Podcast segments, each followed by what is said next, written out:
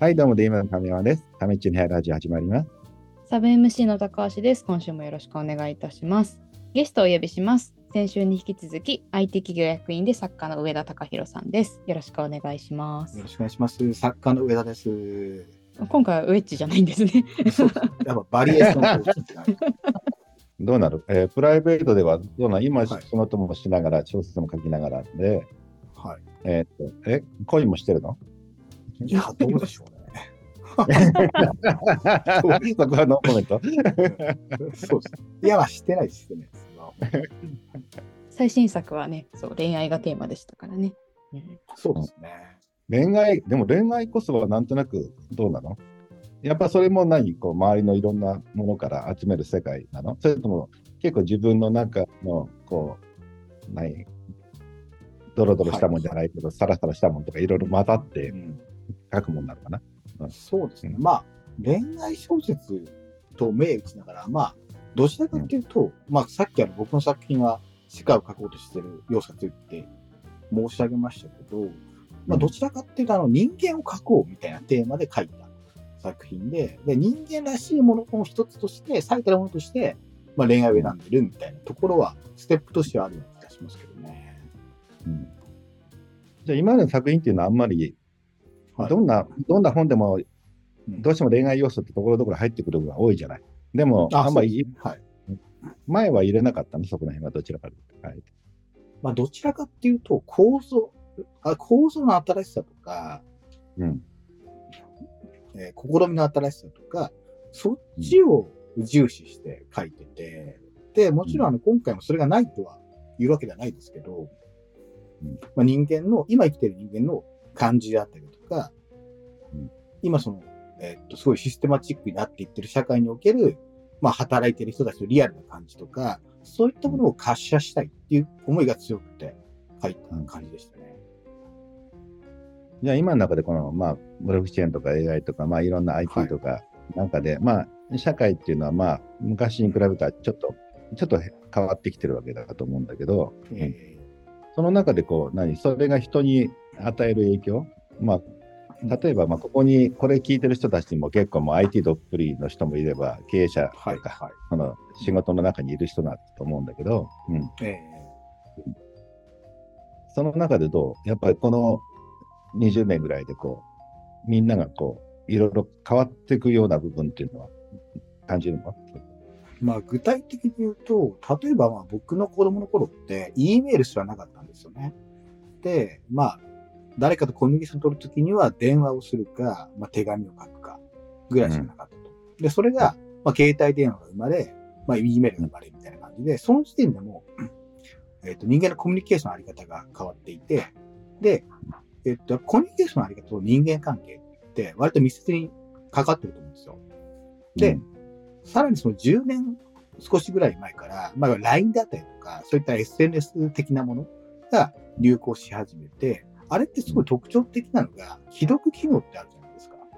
うん、うん、で、送って、向こうがまあ読んだかどうかわからないが、そのメッセージが開かれたことは瞬時に伝わってしまうと。うんで既読するっていう言葉もありますけど、既読したけども返事が来ない状態とかっていうのは、まあ昔だったら存在しない感情の、あの、ステータスなわけですよね。はい、はい、はいはい。で、そういったものが人間関係に与えるもので結構大きいと思ってて、うん。さらに言うと、まあネットで 直接の試合じゃなくても繋がってしまうこともあるので、まあそういう意味でも、そのテクノロジーとコミュニケーションのあり方は、やっぱ人間の感情とか関係に密接に関わってくると思っていて、多分20年前にはそういう恋愛小説が書けなかったはずなので、そういったもので、あがある世界で生きてる人たちの、まあ、人間模様みたいなものは、それがまあ、なんでしょうね、僕なりの視点から書くっていうのが、今、発売中の最愛のっていう作品のテーマでもありましたね。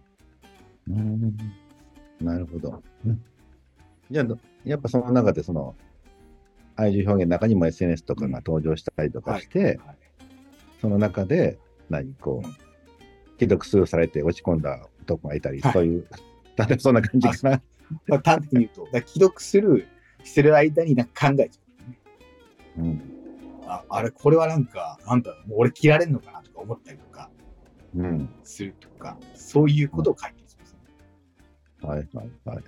なるほどね。まあ、昔だとそういう悩みがなかった新しいものが生まれたってことだね。うんまあもちろん手紙とか、ね、が返ってこないとか、電話に出てくれないとかありましたけど、まだどこか、なんでしょう。まあ余地がある、考える余地がある。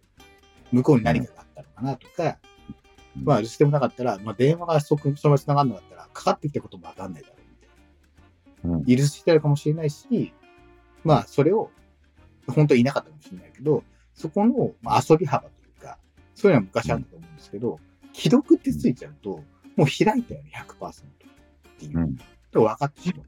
なのに、連絡がないっていうことは、まあ、単なる拒絶にしか過ぎないのかなっていうふうなものがあるので、そこがまあ、僕には面白く見えた。うんなるほど。それはじゃあ既読スルーされた側も、下側の立場も感じ、そうですね、両面。うんそう。既読するされたから、ちょっと開いたけど、しばらく置いとくかみたいなところとかね。うん例えばですけああああ、なんか、そあの影りますね、そういうの。全然帰って、すぐ返したらちょっと悔しいみたいな。どなんか負けた感じがする。確かに確かに。いや、なんかさっきの中で、まあ、TikToker とか YouTuber とかそういったのも、なんかそういう気持ちも書いたりするの？そのやる人たち。それはですね、まあ、どちらかっていうと、ん。その作品はまあ2月に出るんですけど、今の20代、20代、特に20代前半の人たちの、まあ、生きづらさみたいなものを、生きづらさっていうとおこがましいですけど、なんか、多分、窮屈さであったりとか、なんだろうそういったシステムがある前提で育ってきた人たちの、うん。今の、なんでしょう、閉塞感みたいなものと、そこからどうやれば脱出できるのかなみたいなことを考えながら書いてた作品があって、それを端的に表せるのが、まあ男の子が YouTuber じゃえっと、ウーバーイーツ配達員で、女の子側は TikTok、TikToker なんですけど、うん。それを設定して、ちょっとやってみたっていう作品があります。うんその中でじゃあ、その、まあ、例えば、まあ、TikToker だったら、その自分がやりながらも、その何、あんま見る人が少ない数字を追っかけ出すとか、そういう感じの、どちらかっていうとですね、まあ、なんでしょうね。本当はその女の子はどちらかっていうと、すごく平成的な、まあ普通に大学生活を終えて、普通に、えーと、まあ OL になってみたいな、まあ一昔前に普通を追いかけてる女の子なんですよ。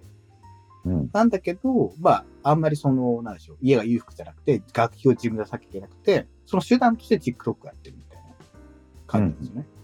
うん。そういったものがあるので、まあ、その TikTok を本気でというよりは、まあ、手段として使っていて、どちらかっていうと、まあ、TikTok になりたいわけじゃないみたいうん。うん。な感じですね。うん。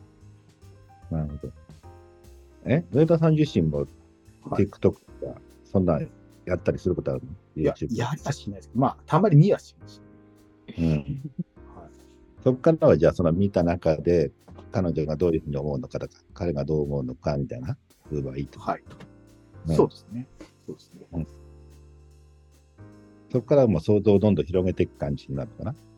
そうですね。まあ、そうですね。うんあと、ウーバーイーツの方はなんか、うんうんなんかその、ウーバーイーツをやってる人たちって、どちらかっていうと、なんでしょう。あの、はぐれ者感があるのかなと思っていて、で、あとシステムに使われてる感もあるのかなと思っていて、で、それを反転させるような、使われてるわんだけれども、そうじゃないみたいな書き方ができないかなっていうふうに思っていろいろ工夫した感じでしたね。ん使われてる。使われてはいるんだが、そのなんだろう。既存のシステムに乗っかってはいるんだけど、乗っからざるを得ない現実っていうのがあって、でも、うんそこからさらに、なんでしょうね。まあ、勝つわけじゃないけど、それとは別軸の自分、その今の、えっと、強弱関係とはうん別軸の自分っていうのをどうやれば作り出せるのっていうふうなことは僕は作家としては思いがけなく書いてて、で、うんえーそのまま代別するわけじゃないですけど、それを表現するために、そのウーバーイーツ配達員の男の子がすごく生き生きと、まあ、ある意味かっこよく見えるような書き方ができないかなっていうふうに思ってましたね。うんうんうんちょっとハックするじゃないですけど、こう使われただ使われてるわけじゃないんだよみたいなことですか？そうですね。うんそこをさらに上回ってるような精神性みたいなもの。まあ、多分読んでもらえると分かんないと思うんですけど、わない多分、読んでもらえると納得はしてもらえると思読んでも分からなそうな話してるかもしれない。う。まあ、そうですね。まあまあ、分かる分かんないと、まあ、伝わってるか、そういうなんか、うんなるほどみたいな、ちょっと、なんですよね、しみる感じがあればそれでいいので、はい。うん理解するものじゃないですからね。うんうんうんうんうんじゃあこう、じゃあ、じゃあさ、自分がもしニュースピックをこう見てる人はいはいはい。とかのをちょっと膨らましてみたらどんな感じに見える？そうですね。そうだな。まあ、そう、あんまり、どう、どうですかね。ニュースピックスの閲覧者のことどう思うんですか？えニュースピックスをまあい読んだり見てる人たちの、なんかこう、はいはい。あの、何や、頭の感構造というか考え方というか、その、なんていうどかな。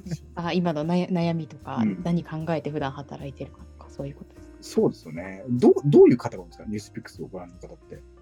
まあ、基本やっぱ20代からい40代、50代ぐらいのビジネスパーソンの方っていう感じですかね。は。ないなるほど。まあ、やっぱ新聞の日経新聞みたいなイメージはありますけどね。はい。ニュースピックスみたいな。うんうんうんうんうんまあ日経新聞でもいいや。まあでもニュースピックスの方がむしろなんとなく、もうちょっと、なんか今時のトレンドみたいなはいはい。ものが、まあ今後の仕事をどうしようかみたいな、なかなんるほ、ど。なるほどね。あの、まあ、どうなんだろうな。だあまりその近いトレンドばっか追いかけててもよくないぞと思うんですけどね。っていうと、あれなのかな大丈夫ですか？ね。はいはい。はい。なんかそう、そうね。もう少しその中長期で見た方がいいこともあるんじゃないかな、みたいな。うんうんそういうものはどうやったらわかるんですまあかね。そうですね。やっぱりじゃあ自分で体験、体験というか、まあそうだな、うん、そうだよね。やっぱその、うん。まあいろんな所属の人がいるとは思うんですけど、まあ、可能であれば副業とか、うん。なんかこれまでやったことのないお金の稼ぎ方みたいなものをやってみると、ものすごい学びがあるような気がしますけどね。うんうんうん。いや、小説ばっかり読んでたら小説家になれないよみたいな話？うん、まあまあそんなことです。うん多分普通に会社員としてサラリーもらってるだけだと、なんかそう実感、なぜ金が稼げてるのかっていう実感がわからない気がしていて、本当あの、まあ副業が許されてる会社であれば、副業とかをやってみたらものすごい学びがあるんじゃないかなと思いますけどね。うんうんうん、まあそれは思うね。だから、まあ簡単に言うと自分のいる世界自体からちょっと離れて俯瞰で見れるかっていう話そうですね。はいで、そこでまあ、お金が発生するものをやった方が、リアル感があるというか、あの、うん。そのなんか、なんかいいことしたなとか、いい経験だったんで終われない世界観が見えてくるような気がしますけどね。でも小説とかも厚みが必要だとしたら、い、ろんな視点で同じ物事を見方をいろんなもんで見るっていう見方。この人から見たらこう見えるけど、同じ現象でも別の人からこう見えるみたいな。はいはいはいはい。うんそうですね。まあ、いろんなその立場を自分、自分をいろんな立場に置いてみるっていうのは、まあ、さ、小書く上でもすごく重要なことだと思います。そうだね。それで言うと、まあでも確かに今小説とかも、もともとは、上田さんも実社会に入っていろんなはいで見てて、で、まあその後にもまとめ出したわけだと思うんだけど、うん。初めから小説ばっかり書いてたら、ちょっと視点が狭くなったかもしれないと思うはいはい。そうですね。それはまあ、あるでしょうね。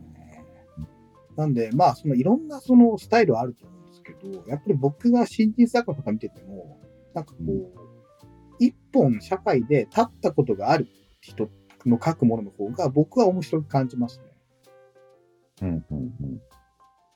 あ、要は、い勉強だけして、書書斎で書いてるよりはってことだよね。そうですね。まあなんか自分で社会に一回立ったことがあるっていううん実感がある人の方が、まあ最終的には伸びるんじゃないかなっていうふうには見えますけどね。ううんん確かに。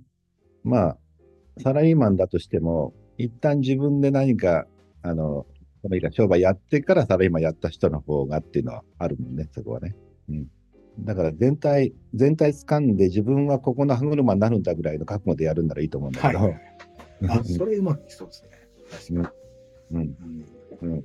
それを中に行ったら、どこの歯車もよくわかんないみたいな、全体が見えないからっていうのがあって、そうなんかよくわかんないけど、ここの取っ手を押してるとお金がもらしいっていうのは、うん。全体的にこう動いてて、だからここを押してるんだ、あるの方が、まあもしかしたら働きがい自体もあるかもしれないですよね。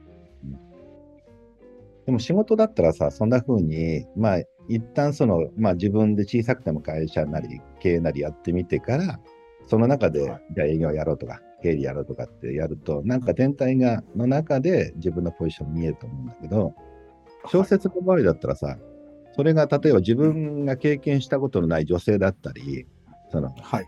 年寄りだったり、なんかそういったものも登場させるわけじゃない。はいはいはい。その女性の気持ちとかって、ほら、心底わからないとこあるけど、想像で書くわけじゃない、そこ。まあそうですね。確かに。うん。そういうのっていうのはどう？自分のまあ中でこう、それもやっぱり、女性の気持ちとしてかい、女性の気持ちを書いたりするわけだよね。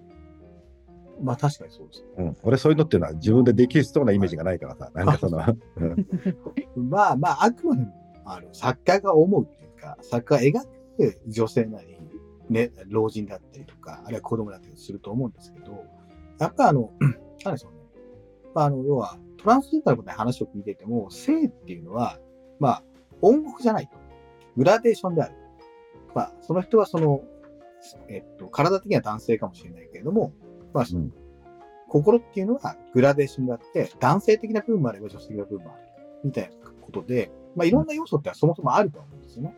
うん。そういったものをどう引っ張り出してくるのか、みたいなので、ちょっと俳優とか、そっちの仕事に行ってるような気もしますけどね。その辺のシーンを書いてるときは。うん。うんね、その上で、まあ全体的な設定として、設計として、えっと、まずはその、全体的なこう、枠を作る自分、作家としての自分がいて、その中で演じる自分がいてみたいな。うんうんいや、俺、だから、まあ前、ちょこっと小説書こうとしたけど、結局、はい男だらけのものになっちゃったから、ね、まあ、それはそれでいいんじゃない？でも、それはそれ 面白そう。逆に新しい感じしますね。そうそうそう。それを、男性しか出せない自分みたいな葛藤もこう交えながら書いていくと、なんか、もちろんその、独白小説とか、独白対小説とかもあるんで、多分カラマゾフとか、あの、ドストエフスキーでいう賭博者たちみたいな、延々愚痴ってみたいな小説とかもあるんで、うんまあ、いろんな書き方ありますよね。でも三島由紀夫みたいなもんで、あの、まあ、芸の気持ちを書いたり、あと、白菜みたいなやつも、仮面の告白とか、なんかいろいろ書けるわけじゃない、その、なんかその、はいはいはい。うんなんか、それって、多分自分の中に持ってるものと持ってないものも書けてるわけだよね。で、えとか、あと、ほら、全然自分が経験のない、その、例えば、まあ、金閣寺とかも、なんか、多分ニュースの中からその人をえはいはい。そうですね。なんか掘り下げてさ、しあの、うん、全く本人と違う人かもしれないんだけどね。あのはいはい。うんそうですね。うん、それっていうのはやっぱ想像力の話だよね。そうですね。想像力の話だと思います。うん。そうな家でとあことまあ、あと、恥じらいを捨てるみたいな。う、恥じらいを捨てるってどういうこと？まあ、やっぱりその、文章に発表するっていうことは、この人がこれを書いたって分かるわけですか。読者からすると。うんうん。そこで恥ずかしがってたら書けないことっていっぱいあるじゃないですか。はいはいはい。それを捨てるっていう。恥ずかしい。でも、まあん？恥ずかしいから書けない人もいると思うんですよね。そういうことで。その人の、なんかその何、あのはね、その人想像してきたことがそうそう。恥ずかしい。だからその女性の内面とかが、なんか途中で恥ずかしくなって書けないとか。はいはいはい。ああ。あでも、ねこういうことは、はい時々恥ずかしいなと思うの書いてる。女性の気持ち書いてた。いやー、まあ書いてるときは思わないですけど、直してるときにちょっと女性というよりは、あの、まあうん全般的に、あの、うんこんなこと書いて大丈夫なのかなとか、頭大丈夫って思うことは、まあまあありますよね。うん。なるほどね。そうか。確かにね。そうか。じゃあやっぱ恥ずかしさ捨てないとやっぱ書けないね。うん。まあ俺も、まあでも恥ずかしさ考えてたら、まあ昔はさ、な何言っても恥ずかしくって、あんま人前で話すのが苦手だったんだよね。あ、うん。そうなんですか。え。うん、だから、あんま人のに向かって、なんかほら、なんかこう言ってもさ、ー、なんかはい、思ってることと違うことも言うことあるじゃない？はいはい、ありますね。うん、しょっちゅう、しょっちゅう頭の中でこはいはいはい。う、だからこれ言ったらまたら明日違うことに、てか違う、自分が行動が違う行動してたらかっこ悪いなとか、はい。あ、なるほどなるほ うん、ど。自分のことは縛られる。そうそう。で、なんか言っちゃうとさ、なんかそれに縛られて、ありますよね。仕事はこういうもんだとか言ったらさ、後で、や、やっぱちゃうかなと思ったらさ、言いにくいじゃない？なんかその辺のね。まあ確かに確かに。確かに確かに。らどっかで開き直って、もう今こう思ってるんだからいいや、みたいな感じで言わなきゃ、ちょっと、しょうがないとか まあそうですね。ただまあ、朝礼誤解ができるのも、まあ、人間性かなと思いますけどね。うん、そうだね。そういう開き直りをしないと、やっぱり。そうそうそう。うんでも、朝礼誤解してると見ると、大人だなと思いますけどね。逆に。なるほどね。え自分のどうなん作品のスタイルっていうか、この何、書いたこともうんどうどう？過去の作品とか読んで自分の中でどうなの？はい。あのどういうあなんか恥ずかしいなと思うことあったら、どう？うーん、まちょっと違うなとか、あの、うーん違うなはあんまりないんですけど、うんやっぱり発表するときにたまに戸惑いますね。で、発表してしまった、発表するとき、本にするときとか、うんこれ大丈夫かなとかってのはたまに思いますね。うん、うん、うんはい。ただ発表してしまったものに関しては、あまりそれは思わないっていう。うん。うんそうなんだ。その時の過去の自分の作品とか読むこともあるの？ありますあります、もちろん。うんあの、要は、うん。うん。あの、引き継いでるモチーフとかもあるので、昔どう書いてるかなとか。うん。うんたまにほら、改訂版とかってあるけど、ああいうのっていうのは後で、はいはいはい。あれよ、何出してから5、6年経ってから書き直そうとかってなるのがあるあれじゃないですか、版を重ねる際に気になった部分を直したいとかうん。は結構あるんじゃないですかね。うん。え、そういうのすることもあるの？いや、一応、なんでしょう。連載してたものから単行本にする際に直しを入れるんですけど、そこで僕の場合かなり直すと。で、うんそこからさらにそれが文庫になるときにもう一回直せるんですけど、うん。まあメジャーアプローチというかそういうタイミングがあるんですけど、そこではあんまり直さないですね。うん。うん。なんで単行本が僕の場合は今のところ結構最終候補みたいな感じで推移してますね。うん。ただめちゃくちゃ直す人もいるらしいですよ。文庫にするときとか。う。うんん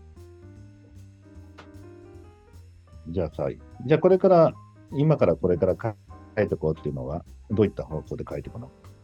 なんか自分の中であるか、なんか、こっち行こうかな。ああ、まあそうですね。まああの、今まで僕の作品は割とあの、SF チェックというか、まあそれ世界を書くって言いましたけど、そっちの方向で、うんあまあ最新のトレンドとか、それがまあ、あ呼び込むで未来も含めて書くみたいな書き方をしてたことが多かったんですけど、うんえっ、と、コロナ禍に世界がなってから、割とリアリズムで、あー今日々の滑車だったりとか、働く現場の滑車だったりとか、まあ現代社会の滑車みたいなのをやってたんですね。で、それがまあリアリズム側の、まあ創作群なんですけど、今後はその SF 的に未来を含めた世界観と、リアリズム的に今を滑車する世界観みたいなものが、並列するような作品が書きたいなと思ってて、まあちょっと長めのものが書きたいなっていう感じですね。うんうん。なるほどね。でもそういうのって、どうなの作品ってこう、書いていくとだんだん書きたいものが変わってくるとかは、そこはどうなの？あー、どうでしょうね。あんまりそれは、あ、でもあれ、うん。その作品の中ではあんまりないですけど、うんこういうの書いたから、もう次はこういうの書きたいな、みたいなのはありますね。うんうんうん前の作品とはちょっと趣向が違うのを書きたい気分とか、あるいはまあ引き継いで、さらに深めたい時の気分とか、そこはまあまちまちですからね。どうなのこう書いてったらさ、なんか俺なんか時々こう登壇とかしてると、なんか、はい。もうちょっといいこと次言おうかなとか、ちょっと考えたり、はい。受けを狙ったりするときあるんだけど、あのえ。あのこう、もの書いてるとどうなの？こう、まあ、要は読む人がいるわけじゃない？相手として。ーはいはい。うん。どっちかというと、最近は俺の方は、まあ、どっちかというと、あんまり、なんか昔よりも、言うことを抑えてる状態なんだよね。あんまりこう、なんか炎上しちゃうからさ。あの、小説じゃないから炎上しちゃうんだよね。なんか言う。なるほど。うんなるほどね。まあ確かに確かに。うんで、だんだん面白くなくなってきた。ね。うん。ああ、そうですよね。その気に発し始めるとね、なかなかその、うん一回発言の前にフィルターというか、躊躇が入っちゃうと、突破力なくなるかもしれないですね。でも物語だからさ、まあ、どんどんまあ、なんていうかな、うんあの、そういった、なんていうかな、新しいこととか、まあ、もっとはい過激とかやれるじゃない。その、その、全部に受けなくてもいいとかさ。ううんん。それとも、もっとユーザーフリーそうとか、なんかそういうふうに考えるもんなの？それは TikTok あかそうでもみんなあるじゃない？クリエイターっていうのは、はいどうしてもあの、周りを見ながらちょっと戦略練る人もいれば、そうですね。とにかくもう自分の書きたいことだけ自由にやるわ、みたいな人もいると思うけど。うん。もともとは、まあ、自分の書きたいものを自由にやるわ。で、8年ぐらいやってたんですよ。うん。えっと、まあ、作品の中で言うと、Q っていう作品が今まで一番長い長編小説なんですけど、うんそこまではもう本当に自分の好きなことを書く。自分のスタイルでやってたんですけど、うんそこからコロナ禍に入って、まあ、それが原因かどうかわからないが、まあなんとなくですけど、もう少し自分でやりたいことだけ重視じゃなくて、うん少し広げていって、ちょっと読んでみようかなっていう人にもきちんと読んでいただけるようなまあ文章の読みやすさだったりとか、まあ、展開の分かりやすさだったりとか、そういったのを、まあ、ちょっとずつ重視するようになってきてますね、今は。はいはいはい。あじゃあ、その辺はさっき言ったように、編集の意見は昔よりも聞くようになってきたってことなのかな？まあ、編集者はね、あんまり僕にそういうの求めてこなかったんですけとりあええず、速い球投げてくれみたいな人が多かったんで、僕は自発的に、ちょっとそろそろ、あの、要は、なんでしょうね、まあ、200キロ投げ続けても、あの、要はストライク入らないと試合にならないじゃないですか。ずなの、で、きちんと試合が成り立つように、ボール組み立ててみたいなことを自発的にし始めた。っていうあ。感じですね。自発的なのがいいね。お俺なんかもう、はい。あの好きなこと言ってたら、候補が勝手に消していくからさ、問題なるほど。なるほどね。まありがたいですか。逆に。ありがたいっちゃありがたい。遠慮しなくてありがたいんだけど逆に言うと、俺からすると、ここ消すの？みたいなとこを消されちゃう。あなるほど。まあ、炎上しちゃうから。そうですよね。まあでもまあ、俺は趣味だからさ、本業じゃないんで、まあ分かりましたって言ってんだけど。はいはいはい。なるほど。だから俺からすると、自分の発言って全然譲れる場所なのよ。なんか、うんうん思ってもないこと書かれるのは嫌だけど、あの、うん。はい。思っても、まあ、消されるというところは、まあいいかな、みたいな。なんていうか、はいはい。うんまあそうですよね。ただまあ、なんでしょう。それこそあの、まあ趣味とおっしゃってましたけど、うんまあ、その中でもこれだけは言わざるを得ないみたいな局面もあるかもしれないですが、そういう時はおそらく消さないですよね。言うても。うん。そうだね。でもまあ、うん俺の場合だったら、まあ結局その、これだけは言わなきゃ責任っていうのが逆にないから、あの、あのもう消されたらもう消されたままでいいですってなるんだけど、でも作家としてはもうそうそうはいかないじゃん。なんていうかな、これだけはあ、あります。譲れんよみたいな。あ、それはあります、あります。ここ消したらダメでしょ、みたいなうん、そうそう。のはありますよね。うんただ、そう、面白いのが、割と自分が書きたいものを消されようとしたときに、進化を発揮するってありますけどね。このシーンを消されるとまずいみたいなところで、でもなんか、ここはでも繰り返しだとか言われたじゃないですかとか言われた場合に、そこを残すために、なんかこう、火事場のバカ力みたいなものが出てくるっていうのはありますけどね。な何バカし出して、何そこを納得させるように書くってこと？そう、ここちょっとセンチメンタルすぎませんかって言われた歌詞が前ちょっとあって、うんうんまあそうかもしれないが、ここを消すのはまかりならんと思って、うん。頑張ったみたいなシーンはありましたね。はいはい。それは何こう、自分の中で、でも、うん。え、まあ、直すとこもあるんだろうけど、譲れない場所みたいな、なんかそういう肝みたいなのもあるの？そのあ、核の。そうこの、なんです心情のトロは、外すと、僕が良くないというか、ちょっと良くない、この作品みたいな。僕僕のこだわりですね。うん。なんですけど、逆にその作家のこだわりって、要は、作品全体から見た場合に、はみ出しちゃってることなんですね、作品の結構から。うんうんで、そこに、で、きちんと単純に編集者サイドからすると、単に指摘してるだけなんですよ。ここはちょっとまどろっこしいというか、打足に見えるみたいな。でも打足なんだけども、まあありかなっていうレベルにまで頑張ることによって、まあ作品全体の質がぐぐっと上がるっていうのもままあるので、うんまあそこはあの共同作業の面白さですよね。うんうんそうか。で、やっぱり、やっぱりある意味、一つの、まあ、共同産業ではあるとこあるんだね、そこは。あ、あります、あります。うん。そうか。じゃあ、俺も候補と共同作業するわ、これから。あその方がいいんじゃないかと。まあでも、こだわりがなかったら共同作業のこともないかもしれませんけどね。ここは譲れんっていうことがないと、打ち返しにならない。うん。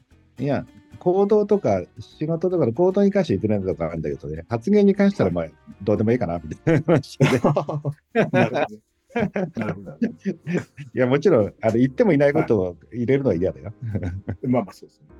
削られる分、うんでも、言った後に最後、オチとかつけたりとかしたところが消されたら、はい。結果、いいこと言って最後なんちゃってっていうのがなんちゃって切られるとちょっと困るとこあるじゃない？でもなんちゃってって切られちゃうとなんか、いでも、なんちゃってはいらないんじゃないですかね。なんちゃってやなんちゃって、まあ、例えてまあそういう、いるのかな？最後、ちょっと最後自虐持ってくるみたいな。あ、はいはいはい。あただ、格好つけてる人みたいになっちゃうってことですか？そうそうそう。ちょっとなんかちょっと嫌だけどもしょうがねえみたいな。それは面白いですね。こうだ、こうだ、こうだ、とりあえずねとか言うのが、とりあえず消された。ああ あただ、生きバランがってる人バランス取ってたのにね。そうそうそうそう。なるほどなるほなんかそうか。うん。はいえ今じゃあ、ないいろんな人たちとは、まあ、接点持ってい一緒に仕事したりもするし、まあ、それをネタにさせてもらうこともあったりするんだよね。そうですね。まあ、あの、迷惑にならない形というか、そのままは書きませんけど、うん。まあ、そこで得た観光だったりだとか、経験みたいなものは、まあ、僕の中では作家との糧になってるっていう実感はかなり強くありますね。じゃあなんか、じゃあ今度、んじゃあまあちょっと時間がある時でも、なんかはいネタ、ネタを提供するよ。とりあえず、じゃあ、飲みに行きますか、一 一回ちょっと、旦。そうだ。まあ、あの、名前さえ出さないでくれたんで。わかりました。面白そうですね。なんか牛島くんみたいに、あの、ごごっと書かれるのだ。あ全然まあ、それはね、それはないです。それはない全然大丈夫です。大丈夫ですそうそうそうちゃんと、鶴山とかに名前変えるの大丈夫です。いや、鶴山だと隠れてない。ちょっと嫌だな。あじょじょそれは、ま、全くしない。はい。それは大丈夫です。じゃあ、じゃあまた時間、あの、ある時でもいっぱいやります。そうですね。ぜひぜひ。楽しかったですね。はい。なんか、まあ、なんか取り留めもない話だったけども、はい。大丈夫ですか？マジで取り留めなかったですけど。大丈夫です。あの、ゆるい雑談番組なので。そういう番組なんで、了解です。まあ、ニュースピックスの中で一番緩いからね、ここは。ああ、いいですね。何事も一番っていうのが一番いいですからね。何の学びもないコーナーだからちょっと。そんなことない、そんなことないです。いやー僕いろんなことさせてもらいましたけど、史上一番緩かったですね。じゃあ光栄ですね。そう何事も一番っていいですからね。うん、そうだねね。確かには。じゃあまた、ということで。はい はいでは、失礼します。ありがとうございました。失礼します